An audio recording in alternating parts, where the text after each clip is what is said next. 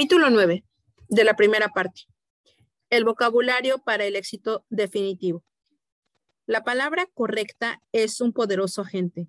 Cada vez que nos encontramos con una de esas palabras tan correctas, el efecto resultante es tanto físico como espiritual y está cargado de electricidad. Mark Twain. Palabras se las han utilizado para hacernos llorar y reír.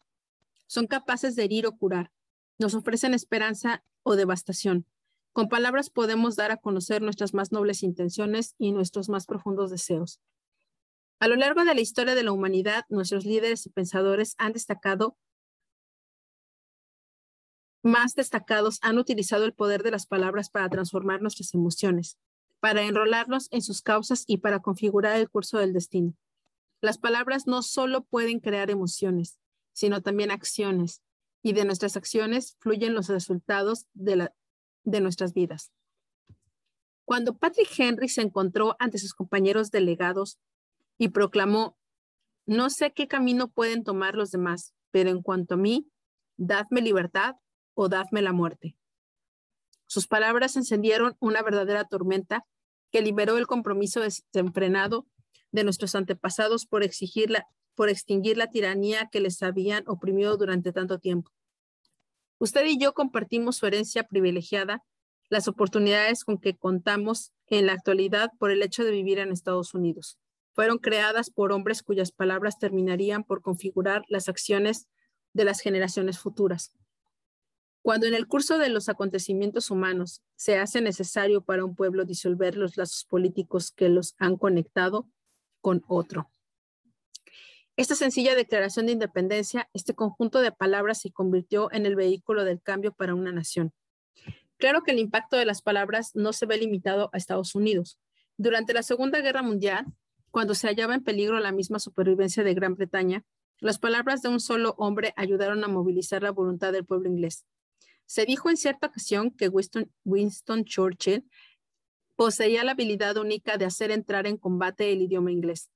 Su famoso llamamiento a todos los británicos para convertir aquello en su hora decisiva tuvo como resultado el despliegue de un valor incomparable y aplastó el engaño de Hitler sobre la invencibilidad de su máquina de guerra.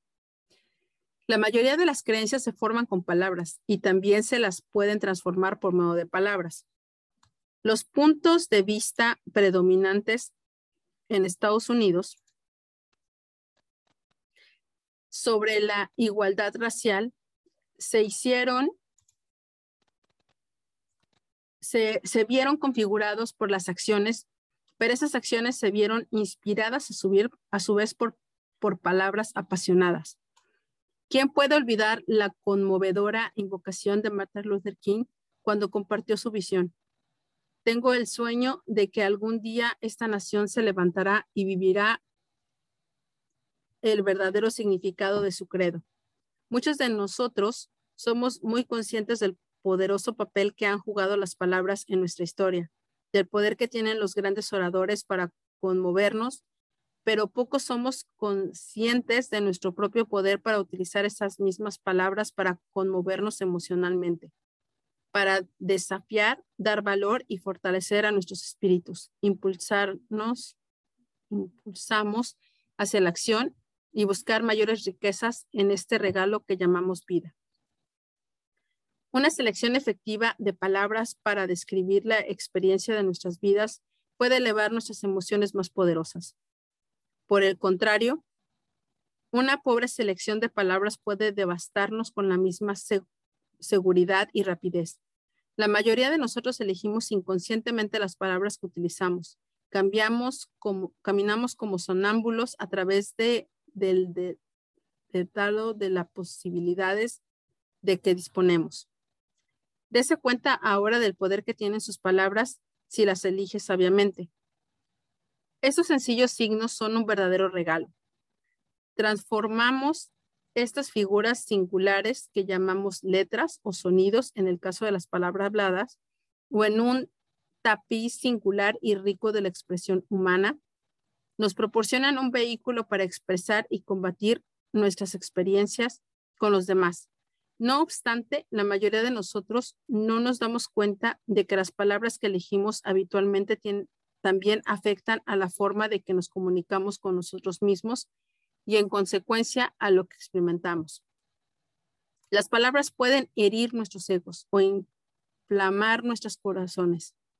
Podemos cambiar instantáneamente cualquier experiencia emocional eligiendo sencillamente nuevas palabras para describir lo que estamos sintiendo. Sin embargo, si no logramos dominarlas y si permitimos que su selección sea estrictamente un hábito inconsciente, podemos estar denigrando toda nuestra experiencia de la vida.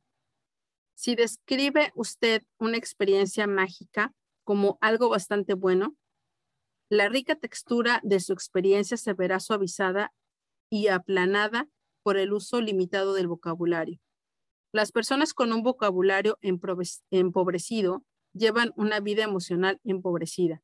Las personas con vocabularios ricos disponen de una paleta de colores muy matizados con la que describir sus experiencias no solo para los demás, sino también para sí mismas. La mayoría de la gente, sin embargo, no se ve desafiada por el tamaño del vocabulario que pretende conscientemente, sino más bien por las palabras que prefiere utilizar. En muchas ocasiones utilizamos palabras como atajos, pero esos atajos suelen cambiar nuestros estados emocionales para controlar conscientemente nuestras vidas tenemos que evaluar y mejorar conscientemente nuestro vocabulario para asegurarnos que nos empuje en la dirección que deseamos en lugar de aquella que queremos evitar. Usted y yo debemos darnos cuenta de que el idioma está lleno de palabras que además de su significado literal, transmiten una clara intensidad emocional. Por ejemplo, si tiene la costumbre de decir que le disgustan las cosas, que le disgusta su cabello, le disgusta su trabajo o le disgusta tener que hacer algo, ¿no cree que eso eleva la intensidad de sus estados emocionales negativos más que si eligiera la frase prefiero algo más? Utilizamos palabras cargadas emocionalmente. Utilizar palabras cargadas emocionalmente puede transformar mágicamente nuestro propio estado de ánimo y el de los demás. Piensa en la palabra caballerosidad, por ejemplo conjugaría imágenes diferentes y tiene un impacto emocional mayor que la palabra como amabilidad o cortesía. Sé que en mi caso así, así sucede. La caballerosidad me hace pensar en un valiente caballero montado sobre un alazán blanco, defendiendo a su dama de cabello negro como el azabache. Me transmite nobleza de espíritu una gran mesa redonda alrededor de la cual me sienta, se sientan hombres de honor, toda la ética artúrica. En resumen, el milagro de Camelot. ¿Qué le parece palabras como impecable o integridad en comparación con bien hecho y honradez? Las palabras perseguir la excelencia crean dudablemente mayor intensidad que tratar de hacer las cosas mejor. Durante años he observado de cerca el poder del cambio que tiene una sola palabra en la comunicación con alguien y me he dado cuenta de cómo cambia instantáneamente el estado de ánimo de las personas y con frecuencia la forma en que se comportan a continuación. Después de haber trabajado con cientos de miles de personas, puedo asegurarle que, más allá de toda sombra de duda, algo que a primera vista puede parecer difícil de creer, al cambiar su vocabulario habitual, las palabras que utiliza para escribir las emociones que experimenta en su vida, puede cambiar instantáneamente su forma de pensar, de sentir y hasta de vivir. La experiencia que introdujo por primera vez esta comprensión se me ocurrió hace varios años. Durante una reunión de negocios. Me encontraba con dos hombres, uno que había sido ejecutivo de una de mis empresas y un socio mutuo y buen amigo. En plena reunión recibimos unas noticias bastante perturbadoras.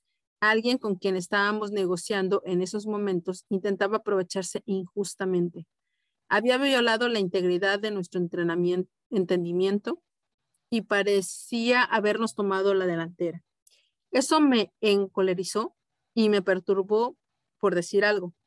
Pero aunque me vi atrapado en la situación, no pude evitar el observar cómo respondieron de la, de la misma pregunta las dos personas con las que me hallaba reunido.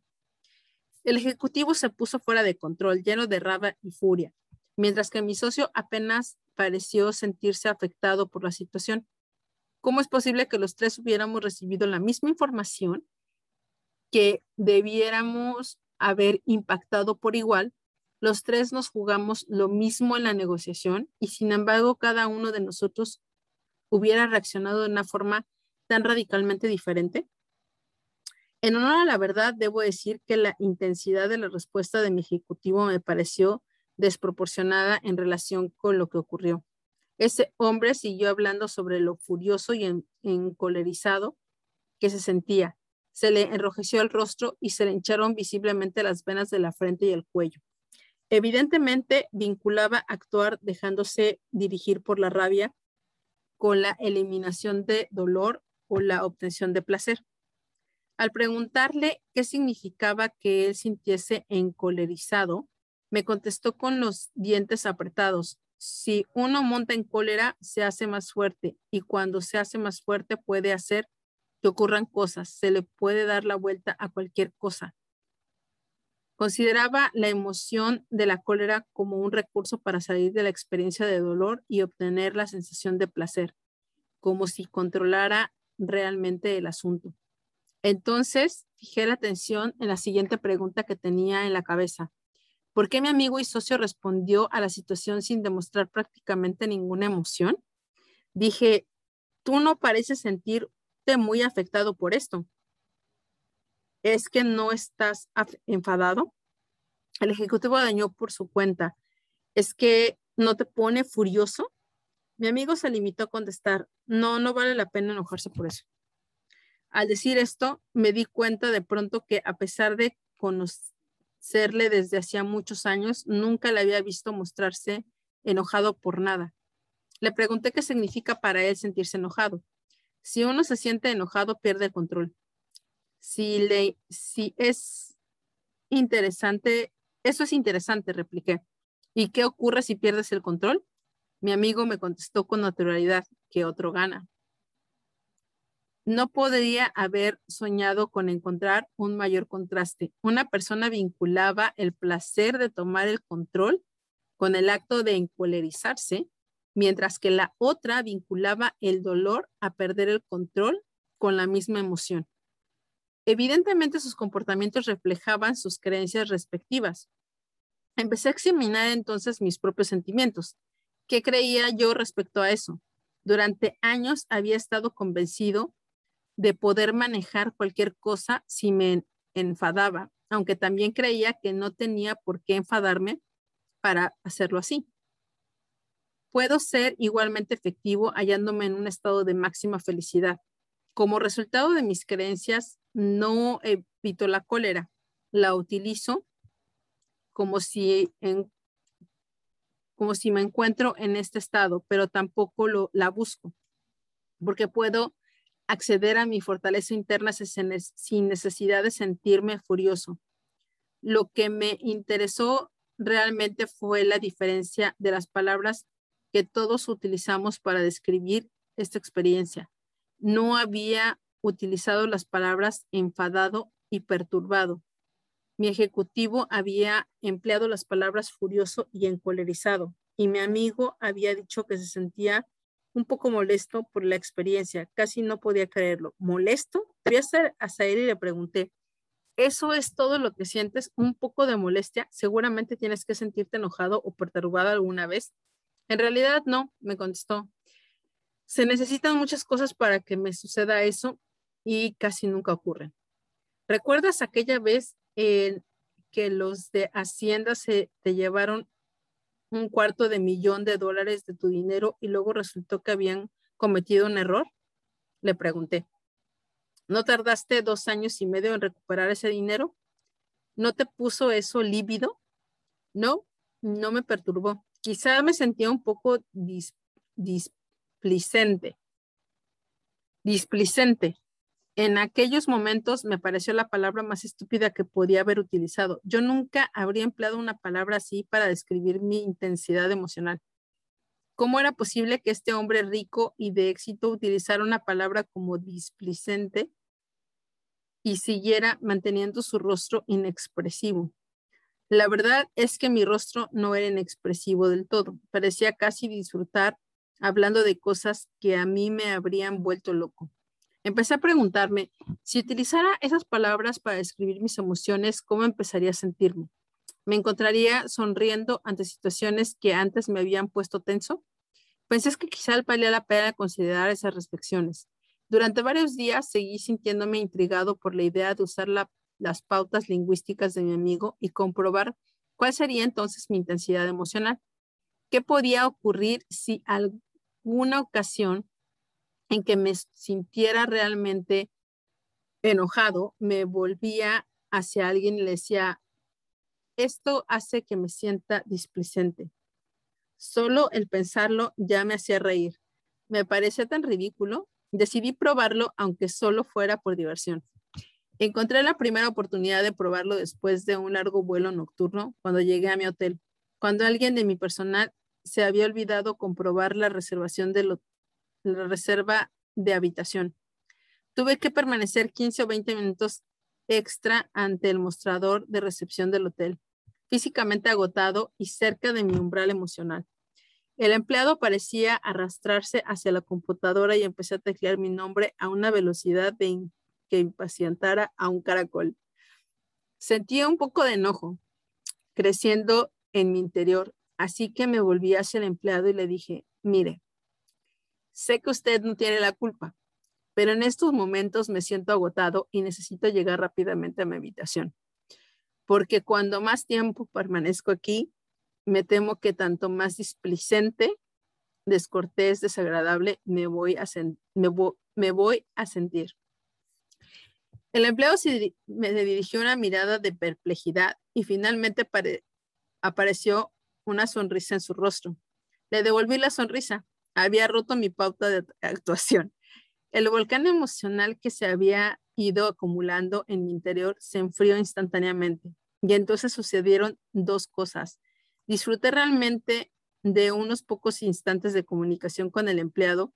Esto aumentó su velocidad de actuación ¿Acaso haber colocado una nueva etiqueta a mis sensaciones había sido suficiente para romper mi pauta y cambiar realmente mi experiencia?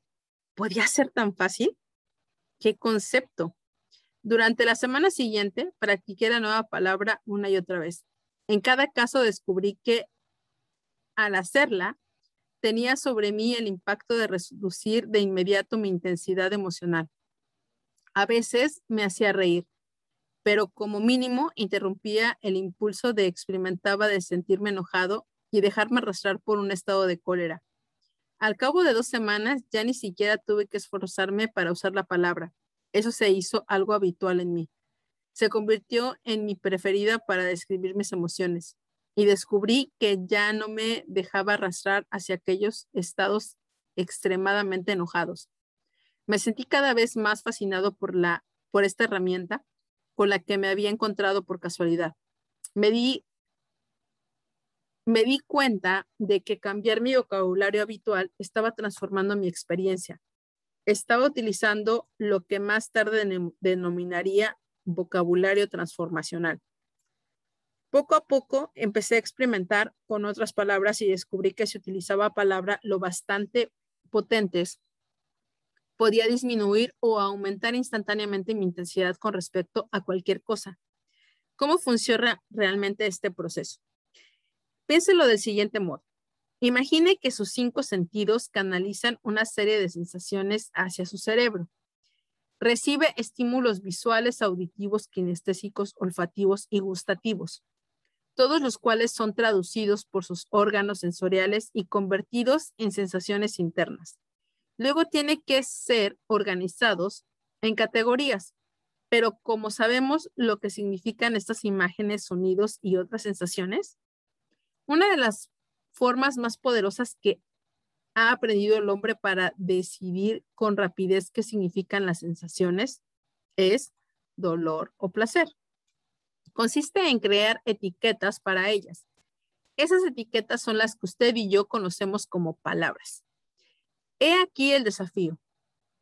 Todas las, todas sus sensaciones le llegan a través de este túnel como si fueran sensaciones líquidas vertidas a través de un conducto delgado en varios moldes llamados palabras. En nuestro deseo de tomar decisiones con rapidez, en lugar de usar todas las palabras de que disponemos y encontrar la descripción más apropiada y exacta, a menudo formamos la experiencia hacia un molde limitador. Formamos así moldes habituales y formativos que configuran y transforman nuestras experiencias en la vida. Desgraciadamente, la mayoría de nosotros no hemos evaluado conscientemente el impacto de las palabras que estamos acostumbrados a usar. El problema se plantea cuando empezamos a verter conscientemente cualquier forma de sensación negativa en la palabra molde para furioso o deprimido o humillado o inseguro. Y es muy posible que esa palabra no refleje la verdadera experiencia del momento. En cuanto si situamos este molde alrededor de nuestra experiencia, la etiqueta que le ponemos se convierte en nuestra experiencia. Así que era un poco desafiante, se convierte en devastador. Por ejemplo, mi ejecutivo utilizó la palabra furioso y encolerizado. Yo utilicé enojado o perturbador o perturbado y mi amigo vertió su experiencia en el molde de displicente o molesto. Según descubrí, lo interesante es que todos nosotros utilizamos las mismas pautas de palabras para describir multitud de experiencias frustrantes. Usted y yo necesitamos saber que todos podemos tener las mismas sensaciones, pero que la forma en que las organizamos, el molde o palabras que usamos para describirlas, es lo que se convierte en nuestras experiencias. Más tarde descubrí que al utilizar el molde de mi amigo, la palabra displicente o molesto era capaz de cambiar instantáneamente la intensidad de mi experiencia, que se convirtió así en algo más. Esa es la esencia del vocabulario transformador. Las palabras que ascribimos a nuestra experiencia se convierten en nuestra experiencia. Por lo tanto, debemos elegir conscientemente las palabras que usamos para describir nuestros estados emocionales o sufrir un mayor dolor del que está realmente justificado o es apropiado. Las palabras se utilizan literalmente para restablecer, eh, para representar lo que es nuestra experiencia de la vida. En, estas, en esa representación alteran nuestras percepciones y sentimientos. Recuerde que si tres personas pueden tener la misma experiencia, pero una de ellas se siente furiosa, la otra enojada y la otra se siente molesta, es evidente que las sensaciones se han visto cambiadas por la traducción de cada persona ha hecho de ellas. Como quiera que las palabras sean nuestra principal herramienta para la interpretación o la traducción, la forma en que etiquetamos nuestras experiencias cambia inmediatamente las sensaciones producidas sobre nuestro sistema nervioso. Usted y yo debemos darnos, darnos cuenta de que las palabras tienen, de hecho, un efecto bioquímico. Si duda de ello, me gustaría que considerara honestamente si hay palabras que utiliza por, utilizadas por alguien sea capaces de crear inmediatamente una reacción emocional en usted. Si hacen, le dirige una invectiva racial. ¿Cómo se, ¿Cómo se siente? Si alguien le insultara gravemente, ¿cambiaría eso su estado emocional? Probablemente. Hay una gran diferencia entre alguien que le llama por las iniciales HDP y alguien que articula con todo detalle gráfico la palabra representada por esas iniciales. No produciría eso un nivel de tensión en su cuerpo muy diferente a que alguien le llamara ángel o genio o petimetre. Todos nosotros vinculamos tremendos niveles de dolor o ciertas a ciertas palabras. Al entrevistar al doctor Leo Buscaglia, este compartió conmigo los descubrimientos de una investigación llevada a cabo por una universidad oriental a fines de años 50. En ella se preguntó a la gente, ¿cómo definiría usted el comunismo? Un número asombroso de personas le respondieron que respondieron se mostró incluso atemorizada por el simple planteamiento de la pregunta, pero no fueron muchas las que consiguieron definirlo. Lo único que sabían decir es que se trataba de algo horroroso. Una mujer llegó incluso a decir, bueno, no sé realmente qué significa eso, pero es mucho mejor que no haya nada de eso en Washington. Un hombre dijo que sabía todo lo que necesitaba saber sobre los comunistas y que lo que había que hacer era matarlos a todos, pero ni siquiera pudo explicar qué eran. No pudo negarse el poder de las etiquetas para crear sensaciones y emociones. Las palabras forman el hilo con que tejemos nuestras experiencias. Aldous Huxley. Al empezar a explorar el poder del vocabulario, seguí luchando contra la idea de que algo tan sencillo como cambiar las palabras que utilizamos pudiera significar una diferencia tan radical en nuestra experiencia de la vida. Pero al intensificar el estudio del lenguaje, me encontré con hechos sorprendentes que empezaron a, convencerme de que en efecto las palabras filtran y transforman la experiencia. Por ejemplo, descubrí que según la enciclopedia Campton, el idioma inglés posee por lo menos 50.000 palabras y desde entonces he leído en otras fuentes que el número total puede acercarse más a las, 70, a las 750.000. Definitivamente el inglés contiene mayor número de palabras que cualquier idioma, con el alemán ocupando en distinto segundo lugar con aproximadamente la mitad de este número. Lo que me pareció verdaderamente fascinante fue que con un número tan inmenso de palabras a nuestra disposición, nuestro vocabulario habitual fuera tan extremadamente limitado. Diversos lingüistas han compartido conmigo la idea de que el vocabulario habitual de una persona media solo está compuesta por entre 2.000 y 10.000 palabras, según una estimación conservadora. El inglés contiene medio millón de palabras, lo que significa que solo utilizamos con seguridad de medio a un 2% del lenguaje. ¿Qué otra tragedia podría ser mayor? De esas palabras, ¿cuántas cree usted que describen emociones?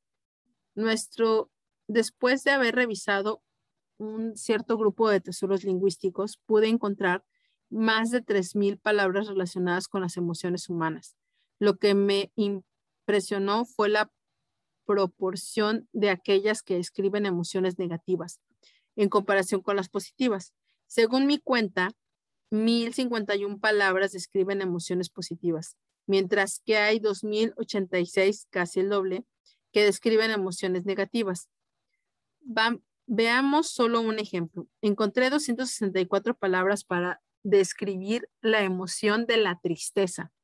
Palabras como abatido, taciturno, apesumbrado, desconsolado, melancólico, afligido, apenado, desolado, compungido, mientras que solo 105 describían la alegría, como en regocijado, contento, exultante, alborozado o jubiloso. No es pues nada extraño que la gente se sienta mal en lugar de sentirse bien.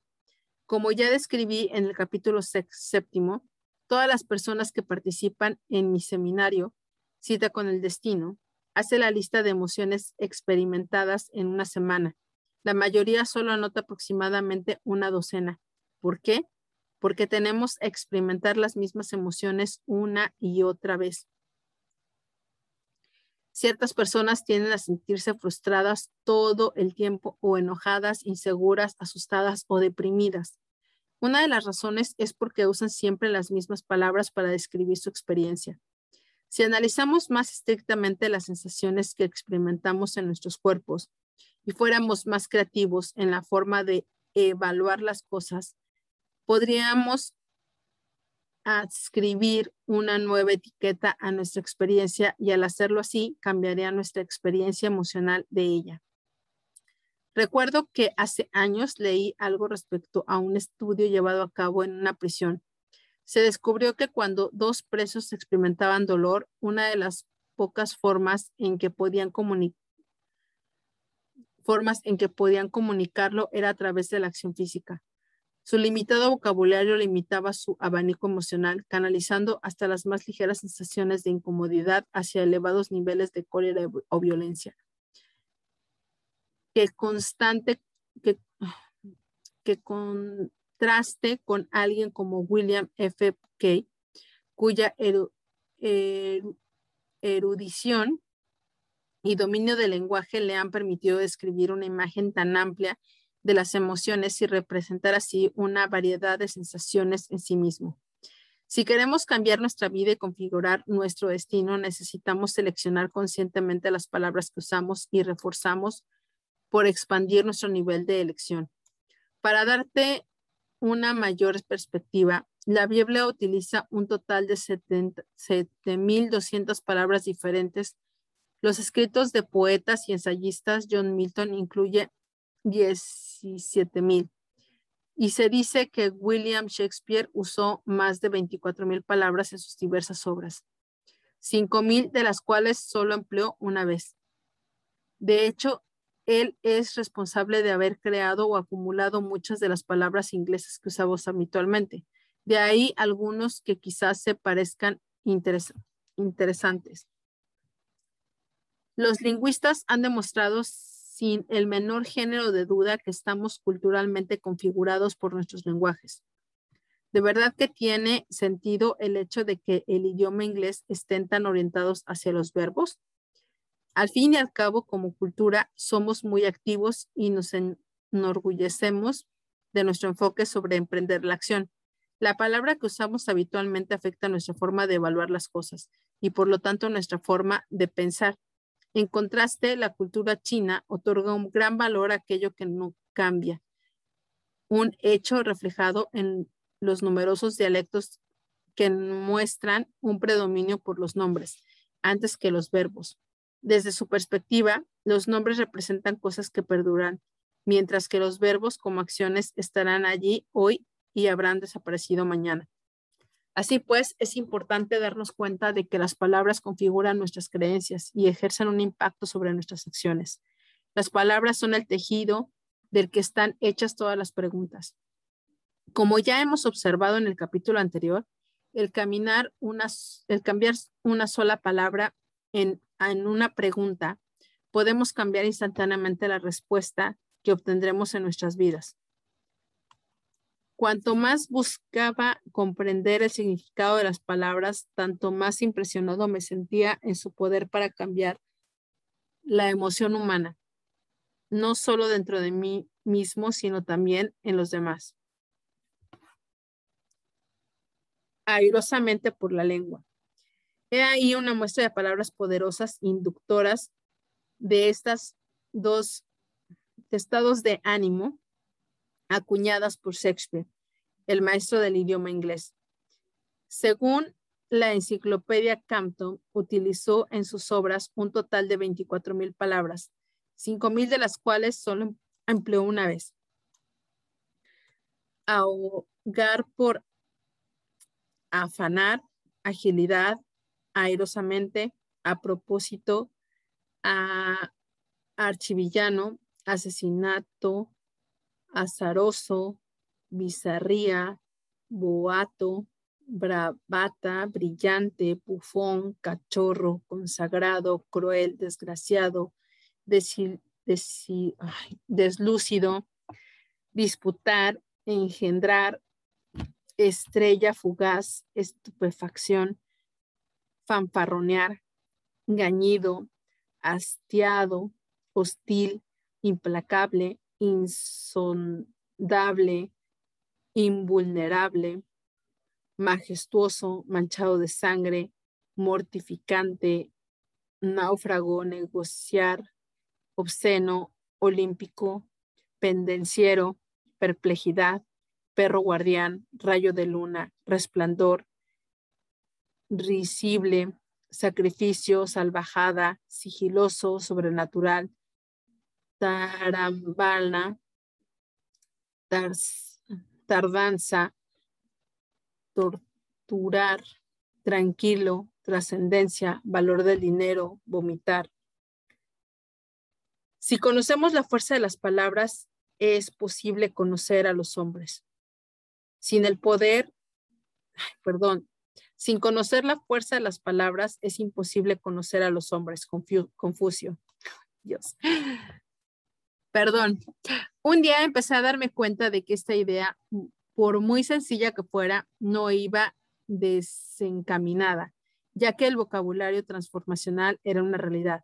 Al cambiar nuestras palabras habituales, podemos cambiar literalmente las pautas emocionales de nuestras vidas.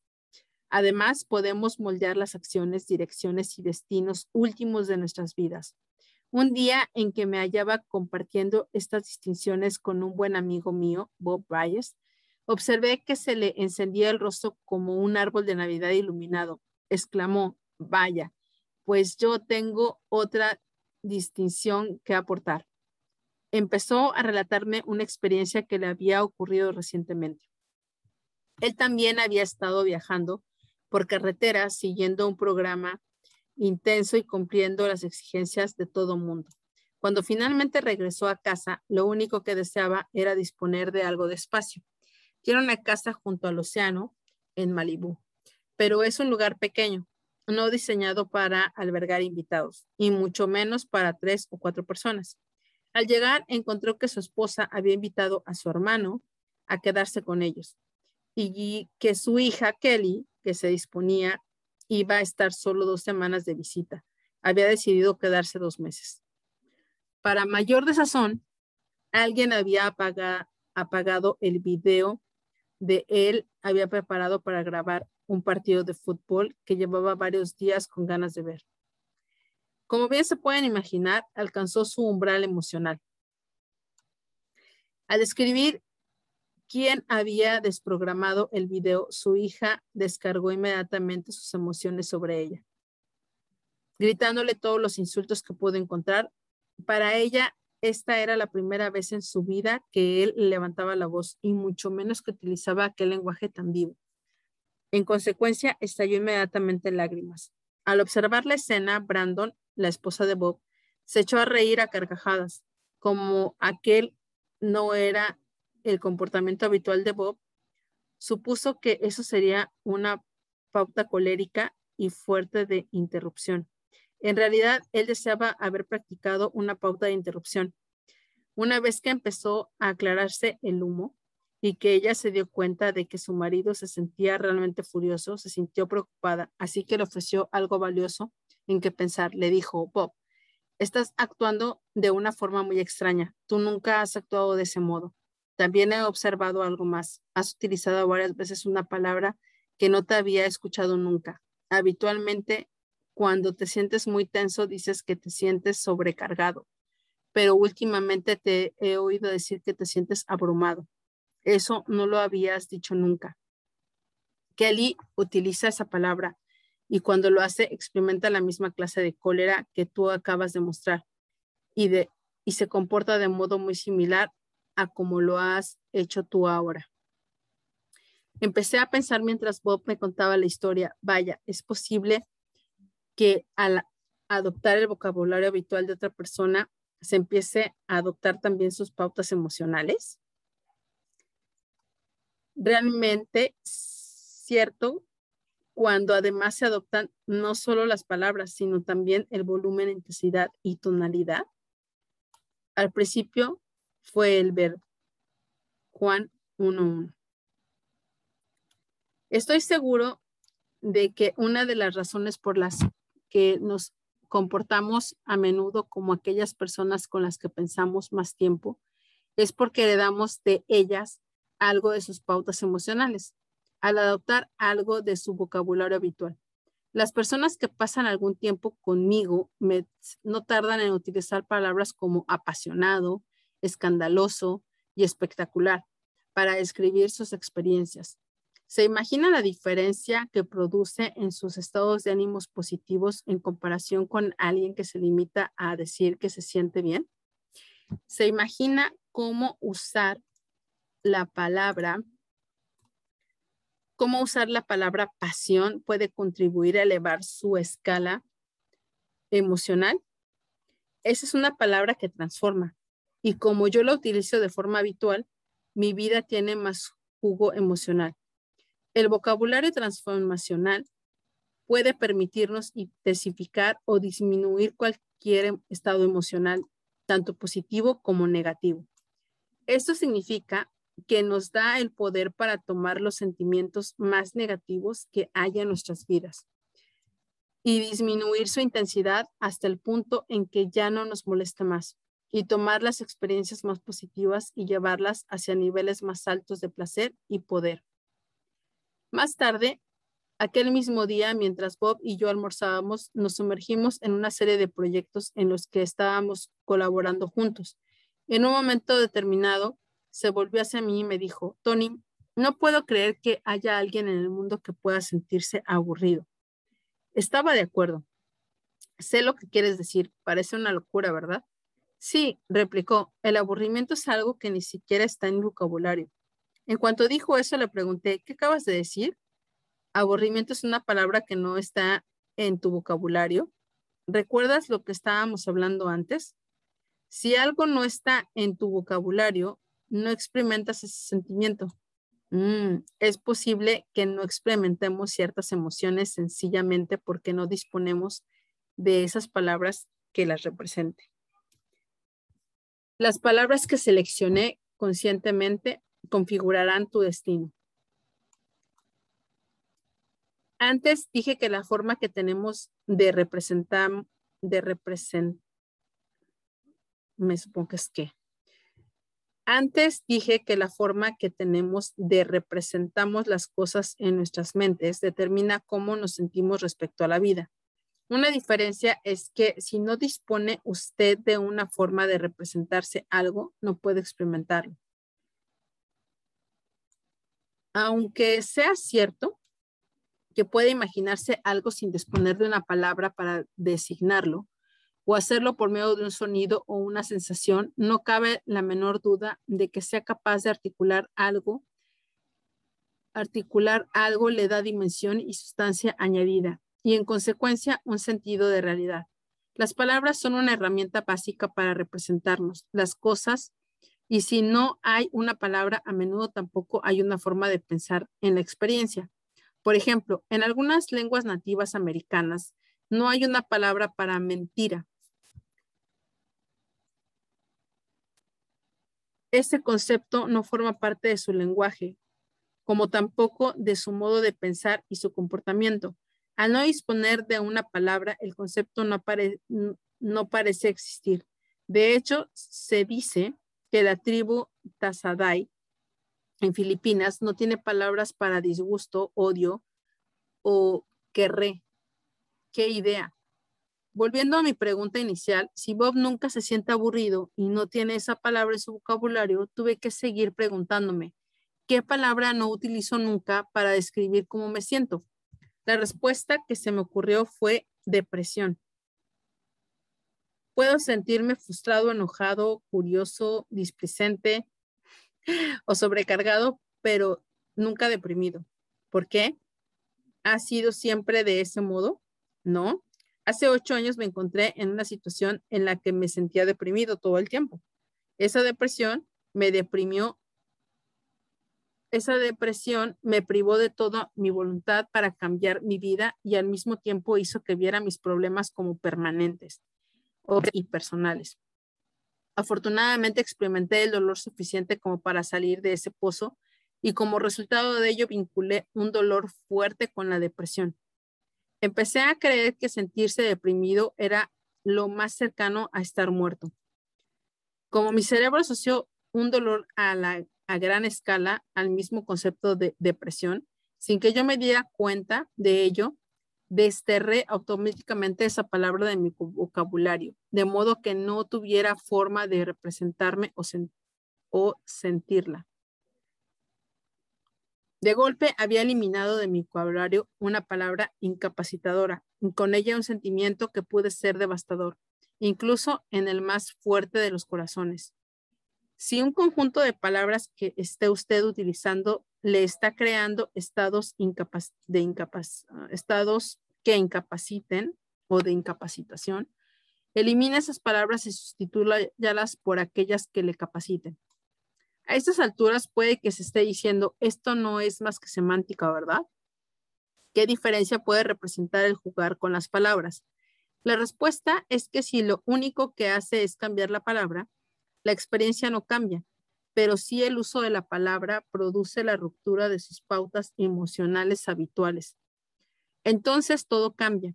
El uso efectivo del vocabulario transformacional, un vocabulario que transforma nuestras experiencias emocional, rompe pautas que no nos aportan recursos, nos hacen sonreír, produce sentimientos totalmente diferentes, cambia nuestro estado de ánimo y nos permite hacer preguntas más inteligentes. Por ejemplo, mi esposa y yo somos personas apasionadas que sentimos las cosas profundamente. Al principio de nuestra relación, nos enfrascábamos a menudo en lo que solíamos llamar discusiones bastante intensas. Tanto describir el poder de las etiquetas que poníamos a nuestras experiencias para alterarla, llegamos al acuerdo de referirnos a estas conversaciones como debates animados. Eso cambió toda nuestra percepción de la cuestión. Un debate animado tiene reglas distintas a un discurso, a una discusión, perdón y desde luego posee una intensidad emocional muy diferente. A lo largo de siete años nunca hemos vuelto a ese nivel habitual de intensidad emocional que previamente habíamos asociado con nuestras discusiones. También em, empecé a darme cuenta de que aún podía suavizar más la intensidad emocional utilizando modificadores. Por ejemplo, al decir, me siento un poco displicente o bien estoy empezando a sentirme un poco fuera de quicio, una de las cosas que Becky suele hacer ahora, si ve que empieza a sentirse un poco frustrada, es decir, empiezo a sentirme un poco chiflada. Los dos nos echamos a reír porque eso rompe nuestras pautas. La, la nueva a seguir se basa en hacer una broma respecto a nuestros sentimientos incapacitadores. Y antes de llegar al punto de sentirnos enojados, ya hemos matado al monstruo cuando todavía es pequeño. Cuando compartí este vocabulario transformacional con mi buen amigo Ken Blanchard, me relató ejemplos de varias palabras que utiliza para cambiar su estado de ánimo. Una de ellas es una palabra que adoptó en África. Cuando estuvo ahí de safari y el camión en el que iba se estropeó. Se volvió a su esposa Marge y dijo, bueno, esto es bastante inconveniente. Eso funcionó de forma tan adecuada para lograr cambiar sus estados de ánimo que ahora ambos usan esa palabra de manera regular. En el campo de golf, si un lanzamiento no va hacia donde él quiere, dice, ese lanzamiento me sumerge. Esos pequeños desplazamientos cambian la dirección emocional y por lo tanto la calidad de nuestras vidas. Puede usar el vocabulario transformacional para ayudar a otros. Una vez que ha comprendido el poder de las palabras, se sentirá muy sensibilizado, no solo con respecto a aquellos con quienes usa, sino también con las que usa la gente que le rodea. Como resultado de mi nueva comprensión del vocabulario transformacional, me encontré ayudando a quienes me rodeaban. Nunca olvidaré la primera vez que empecé a utilizar conscientemente esta tecnología. Lo hice para ayudar a un amigo mío llamado Jim, un hombre de negocios de mucho éxito que estaba pasando una época muy dura. Recuerdo que hasta entonces nunca le había visto tan decaído. Mientras hablábamos, observé en él, observé que eh, en un periodo de unos 20 minutos me había referido por lo menos una docena de veces a lo deprimido que se sentía o lo deprimentes que eran las cosas. Decidí comprobar con qué rapidez podía ayudar, ayudarle el vocabulario transformacional a cambiar su estado de ánimo. Así que le pregunté, ¿te sientes realmente deprimido o solo un poco frustrado? A lo que me contestó, me siento muy frustrado. Pues a mí me parece que estás haciendo algunos cambios muy positivos que te ayudarán a progresar, le dije. Puesto que estaba de acuerdo conmigo, le describí el impacto que podían tener sus palabras sobre su propio estado emocional y le pedí, hazme un favor, ¿quieres? Prométeme que durante los próximos 10 días no utilizarás la palabra deprimido, ni una sola vez. Si empiezas a utilizarla, disminúyela, sustitúyela inmediatamente por alguna otra que sea más capacitadora.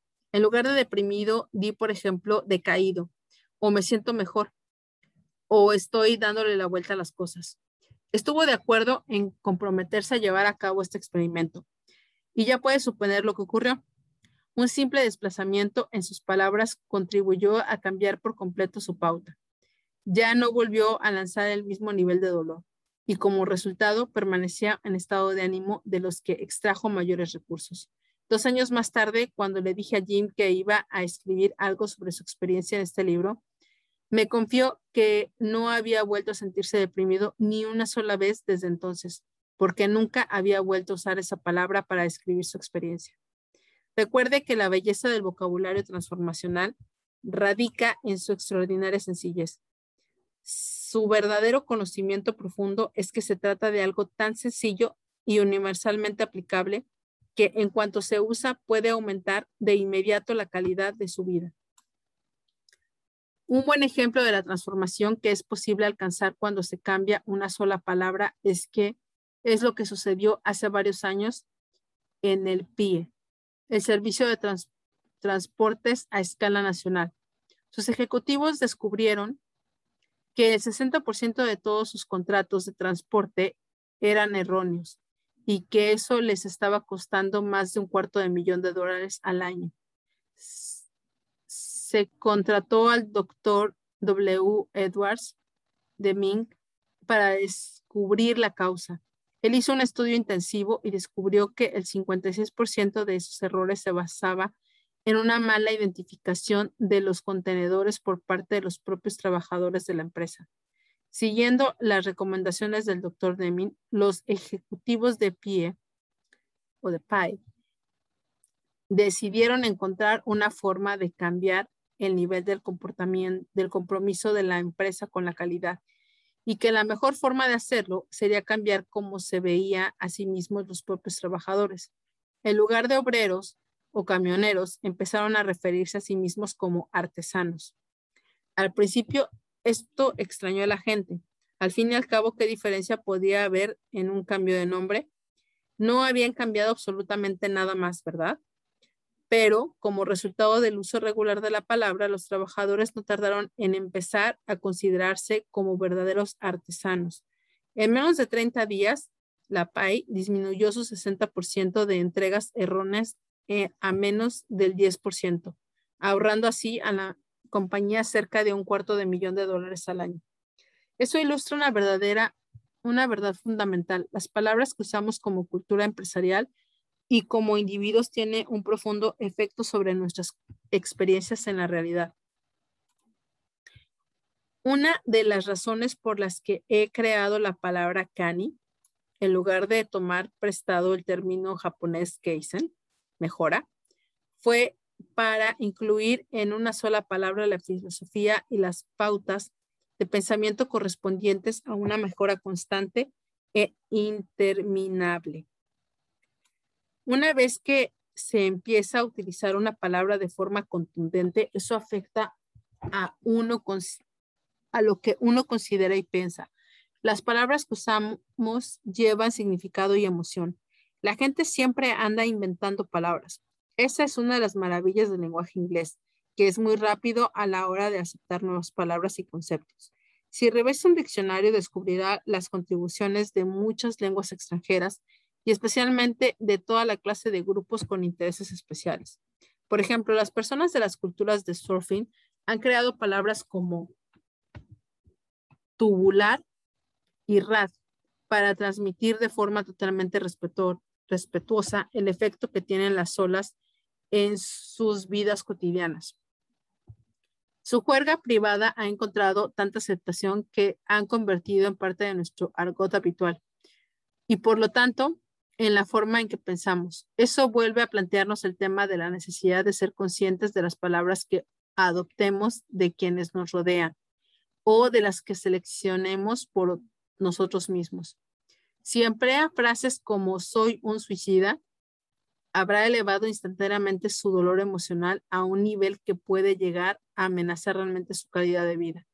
Si mantiene una relación romántica y le dice a su compañero o su compañera, me marcho, está creando la posibilidad muy real de que la relación esté a punto de terminar. Sin embargo, si dice, me siento terriblemente frustrado o me siento enojado, cuenta con una mejor posibilidad de resolución. La mayoría de las profesiones tiene una cierta serie de palabras que utiliza para escribir su trabajo y las cosas particulares a este. Muchas personas del mundo del espectáculo, por ejemplo, experimentan una tensión en el estómago antes de salir a un escenario. Su respiración cambia, se les acelera el pulso y empiezan a respirar. Algunos consideran que eso forma parte natural de la preparación para la actuación, mientras que otros lo ven como una prueba de que fracasarán. Esas sensaciones de Carly Simon denominó el sobresalto del escenario. Le impidieron actuar en directo durante años. Bruce Spring, por otra parte, experimenta la misma clase de tensión en el estómago, pero con la diferencia de que él etiqueta esas sensaciones como excitación. Sabe que está a punto de tener una experiencia increíblemente poderosa en la que va a entretener a miles de personas y lograr que les encante. Apenas si puede esperar a salir al escenario. Para Bruce Spring, la tensión en el estómago es un aliado para Clarly Simon, un enemigo. Del retintín al turbo. ¿Cómo sería su vida si pudiera tomar las emociones negativas que ha experimentado y disminuir su intensidad para que no le impactaran tan poderosamente y le permitieran estar siempre a cargo de la situación? ¿Cómo sería su vida si pudiera tomar las emociones más positivas e intensificarlas, llevando así su vida a un nivel más elevado? Puede usted hacer ambas cosas en un abrir y cerrar de ojos. He aquí su primera tarea.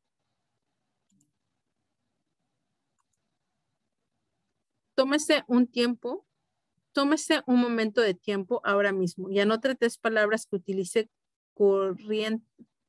corrientemente para sentirse fastidiado, aburrido, frustrado, desilusionado, enojado, humillado, herido, triste, etc. Sean cuales fueran las palabras elegidas, asegúrese de que las utiliza con regularidad para incapacitarse. Para, cubrir alguna de las palabras que necesita transformar, pregúntese, ¿cuáles son algunos de los sentimientos negativos que experimento con mayor fuerza? Tome estos monos de patio y libérese de la materia blanda. He aquí algunos ejemplos divertidos de vocabulario transformacional utilizados en los lugares de trabajo. Guardería infantil. Mono de patio, un niño de preescolar totalmente móvil. Uso. El tuyo al menos está en la escuela, pero yo tengo que las con un montón de, de patio. Oh, no, no, no, no, perdón. Guardería infantil, mono de patio, un niño de preescolar totalmente móvil. Uso. El tuyo al menos está en la escuela, pero yo tengo que a vérmelas con un mono de patio. Pegadizos, monos de patio histéricos que se pegan reforzadamente, ferozmente a los padres. Residuos de Chernobyl, unos pañales particularmente nauseabundos. Uso, cariño, sería mejor que advirtieras a Escandinavia. Agujeros verdes, las narices verdes y goteantes de un mono de patio. Batería blanda, lo que suele encontrarse en los pañales. Directores de tanatorio.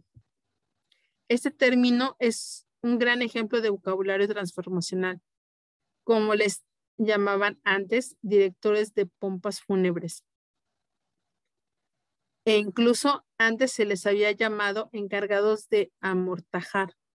Ahora son directores de tanatorio, un término que a la gente le resulta más fácil de aceptar. Agita y cuece, cremación sin funeral. Uso o este tipo no es más que un agita y cuece. A lo furtivo, un rápido vistazo al cuerpo y un breve servicio religioso en el que habitualmente solo participan los miembros de la familia. Equipo SWAT. Avon llama a su puerta. Abrir una puerta volando la cerradura con un escopetazo. Abogados. Compradora. Una esposa financieramente dependiente sin ingresos personales. Uso necesitaría una tonelada de alimentos. Es una computadora.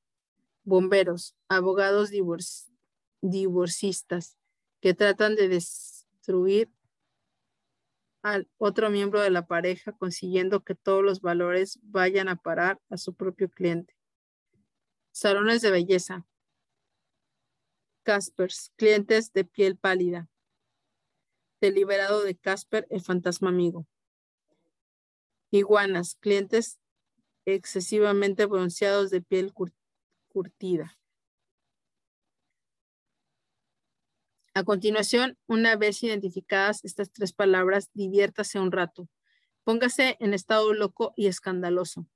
Busque algunas palabras nuevas que crea podría utilizar, ya sea para romper su pauta o al menos para disminuir de algún modo su intensidad emocional. Permítame ofrecerle algunas pistas en cuanto a cómo seleccionar algunas palabras que funcionarían realmente para usted a largo plazo. Recuerde que a su cerebro le encanta todo aquello que le saque del dolor y le acerque al placer. Así que elija una palabra que quiera usar en lugar de la vieja y limitadora. Una de las, de las razones por las que empleo displicente o un poco molesto es porque parecen muy ridículas. Se trata de una interrupción de pauta total para mí y para cualquiera que se esté escuchando. Y puesto que me encantaría romper pautas, obtengo mucha diversión y placer usando estas palabras. Una vez que obtenga resultados así, le garantizo que también se hará un adicto al proceso. Para ayudarle a empezar, He aquí algunos ejemplos de palabras sencillas y ridículas que parece que puede utilizar de forma inmediata para disminuir su intensidad. A continuación, una lista de emociones expresadas en forma negativa y en que se transformarán emoción expresiva negativa y se transforma en me siento enojado, se transforma en me siento desencantado. Me siento temeroso, se transforma en me siento incómodo. Me siento ansioso, se transforma en me siento un poco preocupado. Me siento ansioso, se transforma en me siento expectante. Me siento confuso, se transforma en me siento curioso.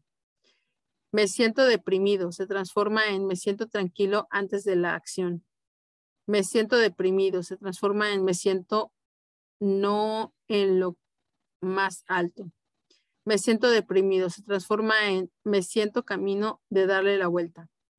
Me siento destruido, se transforma en me siento con me siento contratiempo.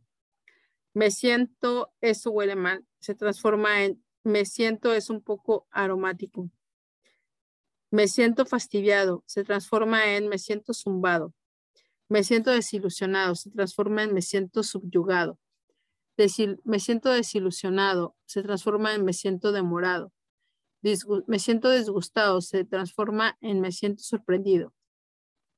Me siento aterrorizado, se transforma en me siento desafiado. Me siento embarazado, se transforma en me siento consciente. Me siento embarazado, se transforma en me siento estimulado.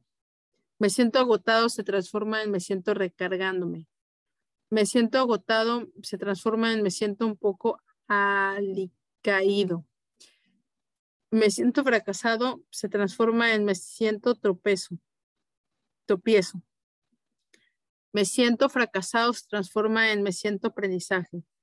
Me siento fracaso se transforma en me siento educándome.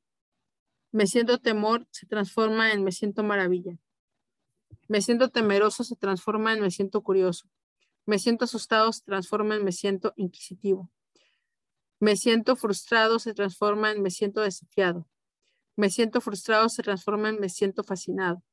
Me siento furioso se trata en me siento apasionado. Me siento humillado se transforma en me siento incómodo. Me siento humillado se transforma en me siento sorprendido. Me siento herido se transforma en me siento molesto. Me siento herido se transforma en me siento deslucido. Me siento odio se transforma en me siento prefiero. Me siento impaciente se transforma en me siento anticipándome. Me siento inseguro se transforma en me siento interrogativo. Me siento insultado se transforma en me siento mal comprendido. Me siento insultado se transforma en me siento mal interpretado. Me siento irritado se transforma en me siento estimulado. Me siento irritado se transforma en me siento encrespado. Me siento celoso se transforma en me siento amoroso. Me siento perezoso se transforma en me siento acumulando. Solitario se transforma en disposición. Solitario se, transforma en disponible. Perdido se transforma en buscando. Nervioso se transforma en energía, lleno de energía. Eh, sobrecargado se transforma en extendiéndome. Abrumado se transforma en desequilibrado. Abrumado se transforma en ocupado. Abrumado se transforma en desafiando. Abrumado se, se transforma en se me exige. Abrumado se transforma en desafiado. Abrumado se transforma en maximizado. Abrumado se, se transforma en muchas oportunidades. Doloroso se transforma en incómodo. Petrificado se transforma en moviéndome y sacudiéndome. Me siento rechazado, me siento desviado, eh, rechazado se transforma en aprendiendo. Rechazado se sienta en mirado por encima. Rechazado se transforma en me siento apreciado, poco apreciado. Rechazado se transforma en mal comprendido. Triste se transforma en calificando mis pensamientos. Asustado se transforma en excitado. O mierda se transforma en o cáscaras. Enfermo se transforma en limpiándome. Tenso se transforma en ocupado. Tenso se transforma en bendecido. Tenso se transforma en energía, lleno de energía. Estúpido se transforma en descubriendo. Estúpido se transforma sin recursos. Estúpido se transforma en me siento aprendiendo. Me siento terrible se transforma en me siento diferente. Estoy seguro de que usted puede ampliar esta lista, así que anote tres palabras que utilice habitualmente para crear sentimientos negativos en su vida y luego escriba una lista de alternativas capaces de romper sus pautas haciéndole reír, porque son ridículas o incluyéndole al menos a disminuir la intensidad. Escribe las tres palabras viejas incapacitadoras y al lado de cada palabra la nueva capacitadora. Está una lista de tres palabras incapacitadoras, viejas incapacitadoras y las palabras nuevas capacitadoras. ¿Cómo se asegura de utilizar realmente esas palabras? La respuesta es sencilla. Aplique NAC.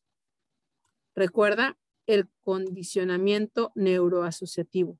¿Recuerda los dos primeros pasos? Paso uno. Decida que se compromete a tener mucho más placeres en su vida y muchos menos dolor dése cuenta de que una de las cosas que le impiden conseguir es el hecho de utilizar un lenguaje que intensifica la emoción negativa.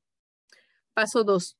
Consiga apalancamiento sobre sí mismo de modo que utilice estas tres nuevas palabras. Una forma de hacerlo consiste en pensar lo ridículo, lo que resulta dejarse arrastrar a una actitud frenética. Y cuando tiene la alternativa de sentirse bien, Quizá una forma todavía más poderosa de lograr apalancamiento es hacer lo que yo hice. Acercándose a tres amigos y compartir con ellos las palabras que quiere cambiar. Por ejemplo, Descubrí que me sentía demasiado frustrado en mi vida, así que en lugar de eso decidí sentarme, sentirme fascinado. También me encontraba a menudo diciéndome, tengo que hacer esto, lo que hacía que me sintiera tenso, como deseaba encontrar algo que me recordara la, lo afortunado que soy y cómo eso transformó realmente mi experiencia. Empecé a decir, voy a hacer esto. No tengo que hacer nada y en lugar de sentirme enojado, prefería sentirme molesto o displecente o un poco preocupado. Durante los 10 días siguientes, si me, descubría utilizando alguna vez la palabra antigua, rompía de inmediato mi pauta y sustituía por la nueva. Al proporcionarme el placer de comprometerme y seguir el plan, establecí una nueva pauta. Mis amigos, sin embargo, estaban ahí para ayudarme si volvía al viejo camino. Ellos tenían que preguntarme enseguida, Tony, ¿te sientes enojado o solo displicente? ¿Te sientes frustrado o fascinado? Les dejé bien claro que no debían utilizar esto como un arma, sino como una herramienta de apoyo. Al cabo de un corto periodo de tiempo, estas nuevas pautas de lenguaje se convirtieron en un hábito sólido. ¿Quiere decir eso que nunca puedo sentirme enojado? Pues claro que no. El enojo puede ser en ocasiones esta emoción muy útil, pero no queremos que nuestras emociones más negativas sean nuestras herramientas predilectas. Queremos aumentar nuestro nivel de alternativas. Queremos disponer de muchos más moldes en los que verter nuestras sensaciones líquidas de la vida para disponer así de un mayor número de calidad de emociones en nuestra vida. Si quiere usted utilizar la verdad, estos cambios acuda a tres amigos, explíqueles lo que se propone hacer para qué palabras son las que quiere utilizar y pídelas que le pregunten con respeto, esta palabra vieja o palabra nueva. Hágase el propósito de romper también sus propias pautas cada vez que le sea posible. Ofrézcase un placer inmediato cada vez que sea una nueva alternativa y desarrollará así un nuevo nivel de elección de su vida. Claro que la utilización del vocabulario transformacional no queda limitada a disminuir la intensidad negativa. También nos ofrece la oportunidad de intensificar poderosamente nuestra experiencia de las emociones positivas. Cuando alguien le pregunta cómo le van las cosas, en lugar de contestar muy bien o así, así, dele una buena, deles una buena sorpresa contestando, me siento espectacular muy, por muy simplista que le parezca, lo cierto es que esto crea una nueva pauta en su neurología, un nuevo camino neural que conduce al placer. Así pues, escribo ahora mismo tres palabras que utilice habitualmente para describir cómo se siente o cómo le van las cosas y que sigan la orientación que me siento bien, estoy estupendamente o las cosas van bien. Luego piense en otras nuevas que sean absolutamente capaces de inspirarle. Si quiere algunas sugerencias, observe la lista siguiente y trace un círculo alrededor de aquellas palabras que le parezcan divertidas añadir a su vocabulario para estimular la actual experiencia de su vida. Palabra buena, palabra estupenda. Me siento alerta. Palabra buena. Palabra estupenda, me siento lleno de energía. Palabra buena, me siento muy bien. Palabra estupenda, me siento superior. Palabra buena, me siento atractivo. Palabra estupenda, me siento magnífico. Palabra buena, me siento despierto. Palabra estupenda, me siento anhelante por marchar. Palabra buena, me siento cómodo. Palabra estupenda, me siento aplastante. Palabra buena, me siento confiado. Palabra estupenda, me siento imparable. Palabra buena, me siento contento. Palabra estupenda, me siento sereno. Palabra, me siento frío palabra estupenda, me siento escandaloso. Palabra buena, me siento curioso. Palabra estupenda, me siento fascinado. Palabra buena, me siento Palabra estupenda, me siento imparable. Palabra buena, me siento energético. Palabra estupenda, me siento como un turbo. Palabra buena, me siento entusiasmado. Palabra estupenda, me siento excitado. Palabra excitado, palabra buena, me siento excitado. Palabra estupenda, me siento extático. Extático. Palabra buena, me siento excitado. Palabra estupenda, me siento apasionado. Palabra buena, me siento excitado. Palabra estupenda, me siento escandaloso. Palabra buena, me siento fantástico. Palabra estupenda, me siento fabuloso. Palabra buena, me siento rápido. Palabra estupenda, me siento como una bala. Palabra buena, me siento, me siento sentirse bien. Palabra estupenda, me siento cargado cósmicamente. Palabra buena, me siento súper bien. Bueno, perdón. Palabra buena, me siento sentirse bien. Palabra estupenda, me siento tremendo. Palabra estupenda, me siento estupendo. Palabra estupenda, me siento imponente. Palabra buena, me siento concentrado. Palabra estupenda, me siento energetizado. Palabra buena, me siento afortunado. Palabra estupenda, me siento increíble, bendecido. Palabra buena, me siento lleno. Palabra estupenda, me siento repleto. Palabra divertida, me siento vivaz. Palabra buena, me siento contento. Palabra estupenda, me siento sobre la luna. Palabra buena, me siento bien. Palabra estupenda, me siento mejor que excelente.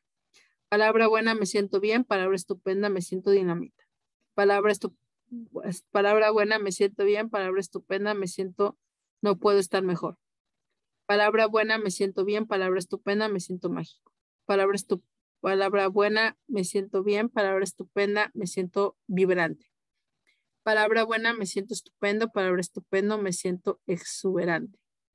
Palabra buena, me siento estupendo. Palabra me siento vigorizado. Palabra buena, me siento estupendo. Palabra estupenda, me siento matador. palabra buena, me siento estupendo. Palabra estupenda, me siento increíble. Palabra, me siento estupendo. Palabra estupenda, me siento fenomenal. Palabra buena, me siento feliz. Palabra estupenda, me siento extático. Palabra, palabra buena, me siento feliz. Palabra estupenda, me siento satisfecho, exuberante e hiper. Palabra buena, me siento feliz. Palabra estupenda, me siento totalmente bendecido. Palabra buena, me siento feliz. Palabra estupenda, me siento animado. Palabra buena, me siento intenso. Palabra estupenda, me siento como un láser. Palabra buena, me siento interesado. Palabra estupenda, me siento encantado. Palabra buena, me siento interesante. Palabra estupenda, me siento cautivador. Palabra buena, me siento, me gusta. Palabra estupenda, me siento embelesado. Palabra buena, me siento, me gusta. Palabra estupenda, me siento hidrolatado. Palabra buena, me siento, me gusta. Palabra estupenda, me siento entusiasmado. Palabra buena, me siento querido. Palabra estupenda, me siento adorado. Palabra buena, me siento amoroso. Palabra estupenda, me siento, me siento exudo amor. Palabra buena, me siento amoroso. Palabra estupenda, me siento apasionado. Palabra buena, me siento motivado. Palabra estupenda, me siento impulsado.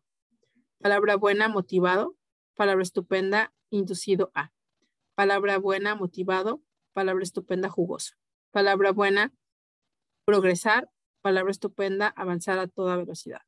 Palabra buena, bonito. Palabra estupenda, fantástico. Palabra bonita. Palabra buena, me siento bonito. Palabra estupenda, me siento espectacular.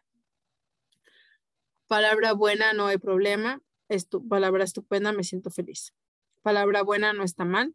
Palabra estupenda, me siento, no podía estar mejor. Palabra buena, bien. Palabra estupenda, lleno de energía. Palabra buena, bien.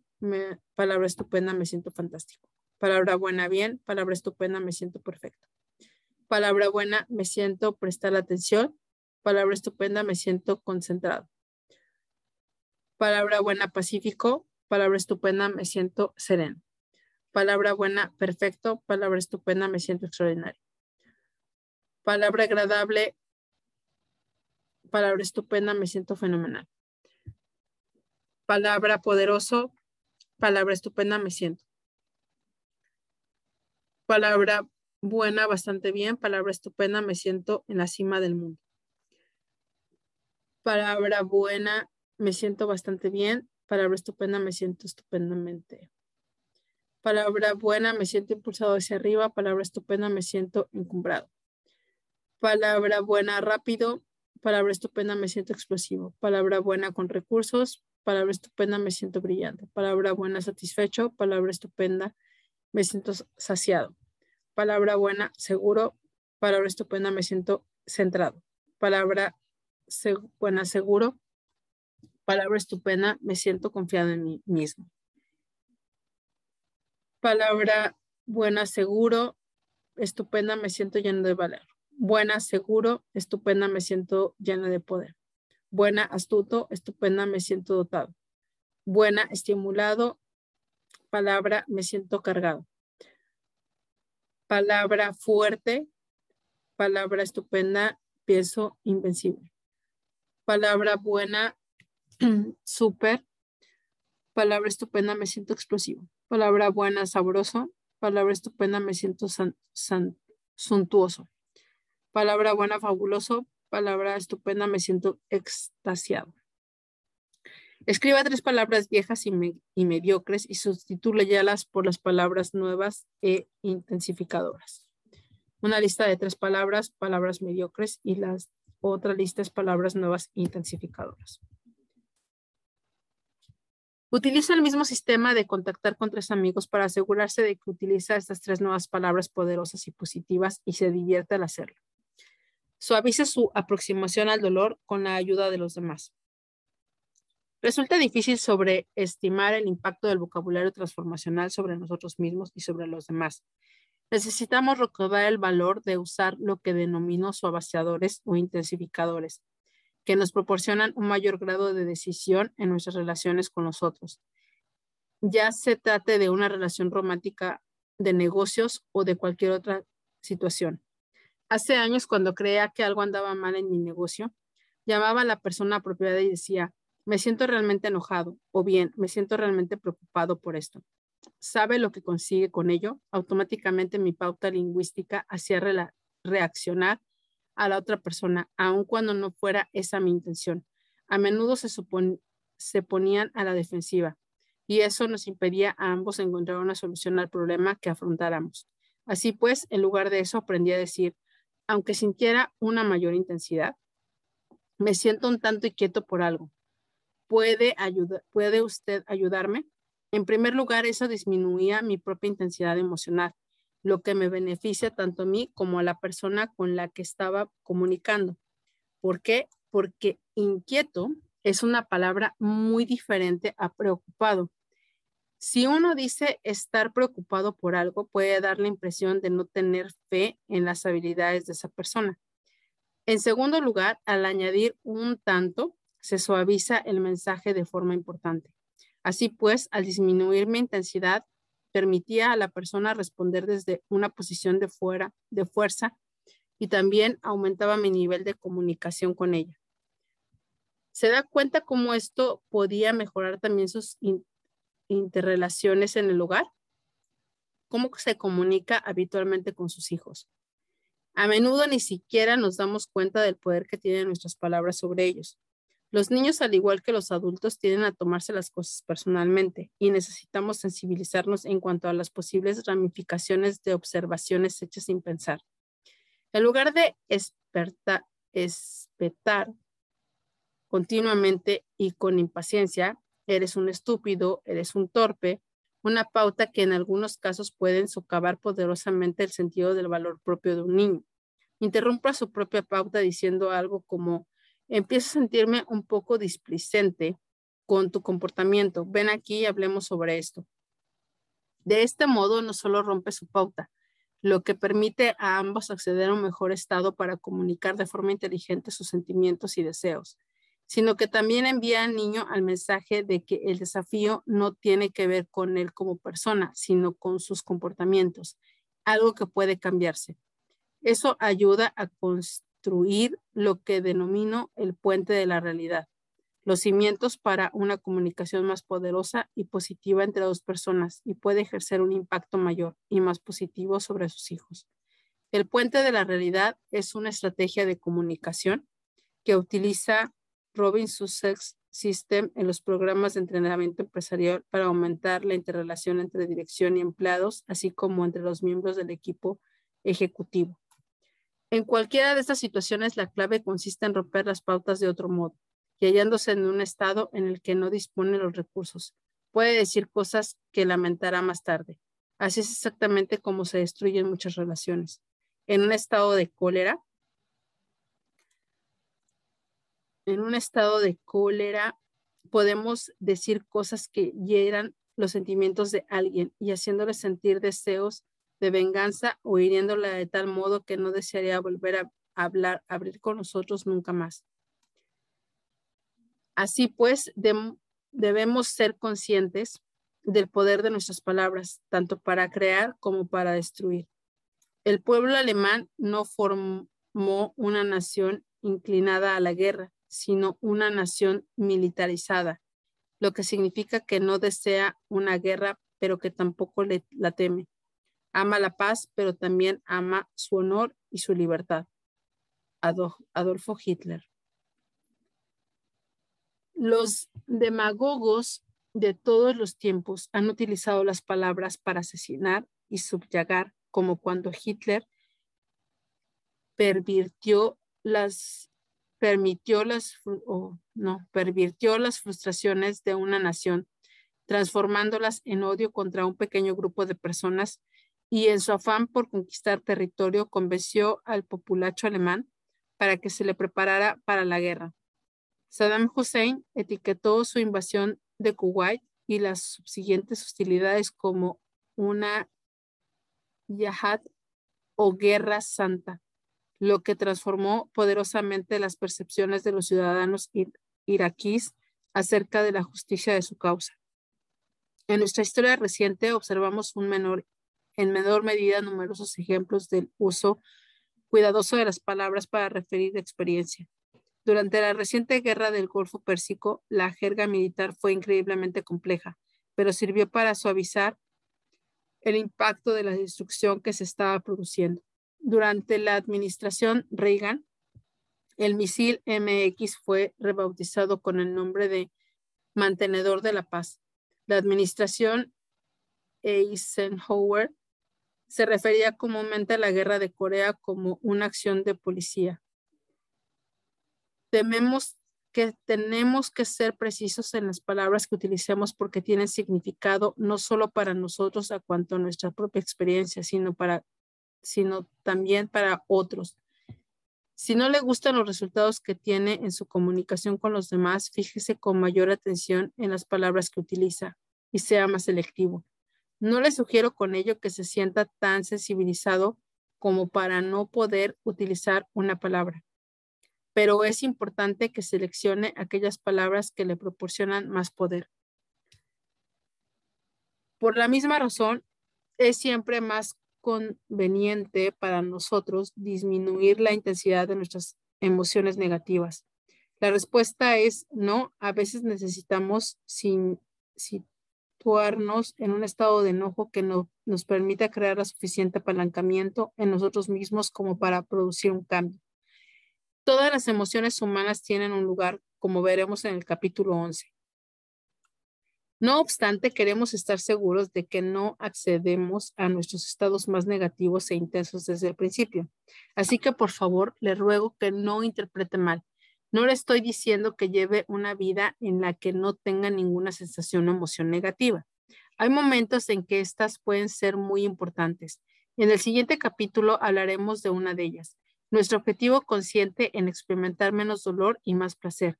El dominio del vocabulario transformacional constituye uno de los pasos más sencillos y poderosos hacia este objetivo. Y ahora una pausa para nuestro patrocinador. A veces el vocabulario es incluso más transformacional de lo que habíamos, de lo que habíamos pretendido. Un hecho corroborado por varios grandes publicitarios.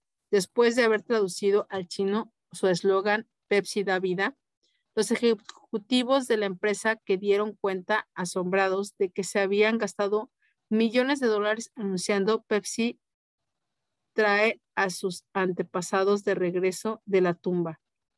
La Chevrolet extrañaba por la disminución de ventas de su nuevo compacto Nova en América Latina, terminó por descubrir el significado de la traducción del nombre al español, Nova, es decir, no funciona. Tenga cuidado con las etiquetas que pueden eliminar su experiencia. Como ya he mencionado en el primer capítulo, trabaje con un muchacho joven al al que en aquella época se le etiquetó como incapacitado para el aprendizaje y que ahora ha sido calificado como un genio. Yo pude ya puede imaginarse lo que ese simple cambio de palabras hizo para transformar radicalmente la percepción del muchacho sobre sí mismo y cuánto aumentó a partir de entonces su habilidad. ¿Cuáles son las palabras por las que quiere ser conocido? ¿Cuál es la palabra o la frase característica con la que desea que le identifiquen los demás? Debemos tener mucho cuidado a la hora de aceptar las etiquetas que nos pongan los demás, porque una vez que le ponemos una etiqueta a algo, creamos una emoción correspondiente. En nada se expresa eso mejor que en las enfermedades. Todo lo que he estudiado en el campo de la psiconeuroinmunología refuerza la idea de que las palabras que usamos producen poderosos efectos bioquímicos. En una entrevista con Norman Cousin, me habló del trabajo que había llevado a cabo en los en los 12 últimos años en más de 2.000 pacientes. De vez en cuando observaba que en el momento en que un paciente era diagnosticado, es decir, que le ponía una etiqueta a sus síntomas, este empeoraba. Etiquetas como cáncer, esclerosis múltiple o enfermedad coronaria. Tenían a producir pánico en los pacientes, produciéndoles a la impotencia, a la depresión y lo que dificultaba de hecho la efectividad del sistema inmunológico del cuerpo. A la inversa, los estudios han demostrado que si los pacientes pudieran verse liberados de la depresión producida por ciertas etiquetas y sus sistemas inmunológicos, se producía automáticamente un estado correspondiente.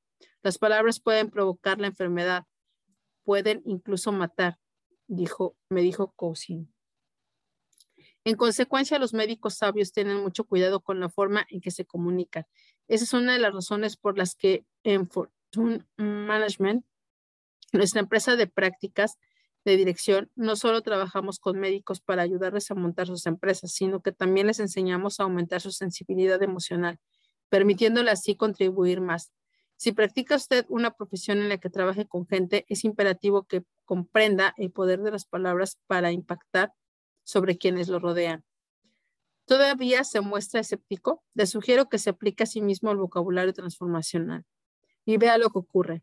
En los seminarios la gente dice con frecuencia, me siento tan encolerizado por lo que me hizo esa persona. Entonces yo les pregunto, ¿se sienten encolerizado o herido?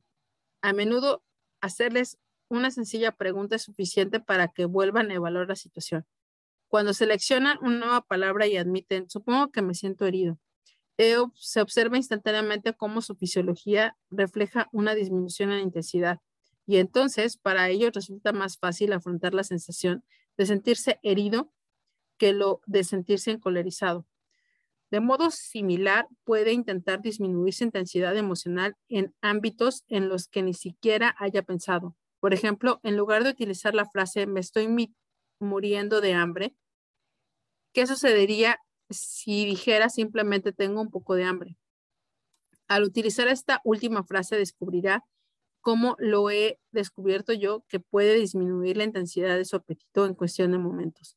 A veces la gente come en exceso simplemente porque sigue su pauta habitual de lanzarse a un frenesí emocional. Y una parte de esas actitudes se inicia con el lenguaje que utilizamos en forma habitual. En un reciente seminario de cita con el destino, fuimos testigos de un gran ejemplo de poder del uso de la palabra. Hará cambiar instantáneamente el estado de ánimo de alguien. Una de las participantes regresó de la cena con un aspecto absolutamente radiante. Nos dijo que poco antes de cenar había sentido una increíble necesidad de llorar y salir corriendo de la sala, gimiendo. Estaba todo tan entremezclado, nos dijo, que tenía la sensación de que iba a explotar en cualquier momento. Pensé que iba a desmoronarme, pero entonces me dije a mí misma, no, no, no, no, estás experimentando un retroceso. Eso me hizo reír. Y luego pensé, ¿no estás experimentando un progreso? Lo único que hizo fue cambiar unas, unas pocas letras de una palabra, pero en hacerse cargo del control sobre el proceso de etiquetado de su emoción. El vocabulario cambió por completo su estado de ánimo y percepción de la experiencia, y con ello transformó su realidad. Ahora tiene usted su oportunidad. Hágase con el control. Observe las palabras que utiliza habitualmente y sustituyalas por otras que le ofrezcan más poder, que eleven o disminuyan su intensidad emocional según le convengan. Empiece hoy mismo.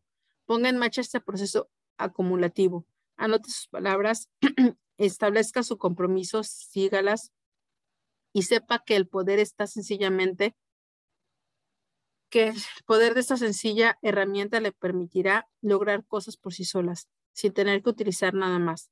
A continuación, echemos un vistazo a algo que es igualmente divertido y sencillo para darle mayor poder al control absoluto de sus emociones. Abramos juntos un camino de posibilidades y exploremos el pleno impacto de, este es el capítulo 10, el poder de, la, de las metáforas.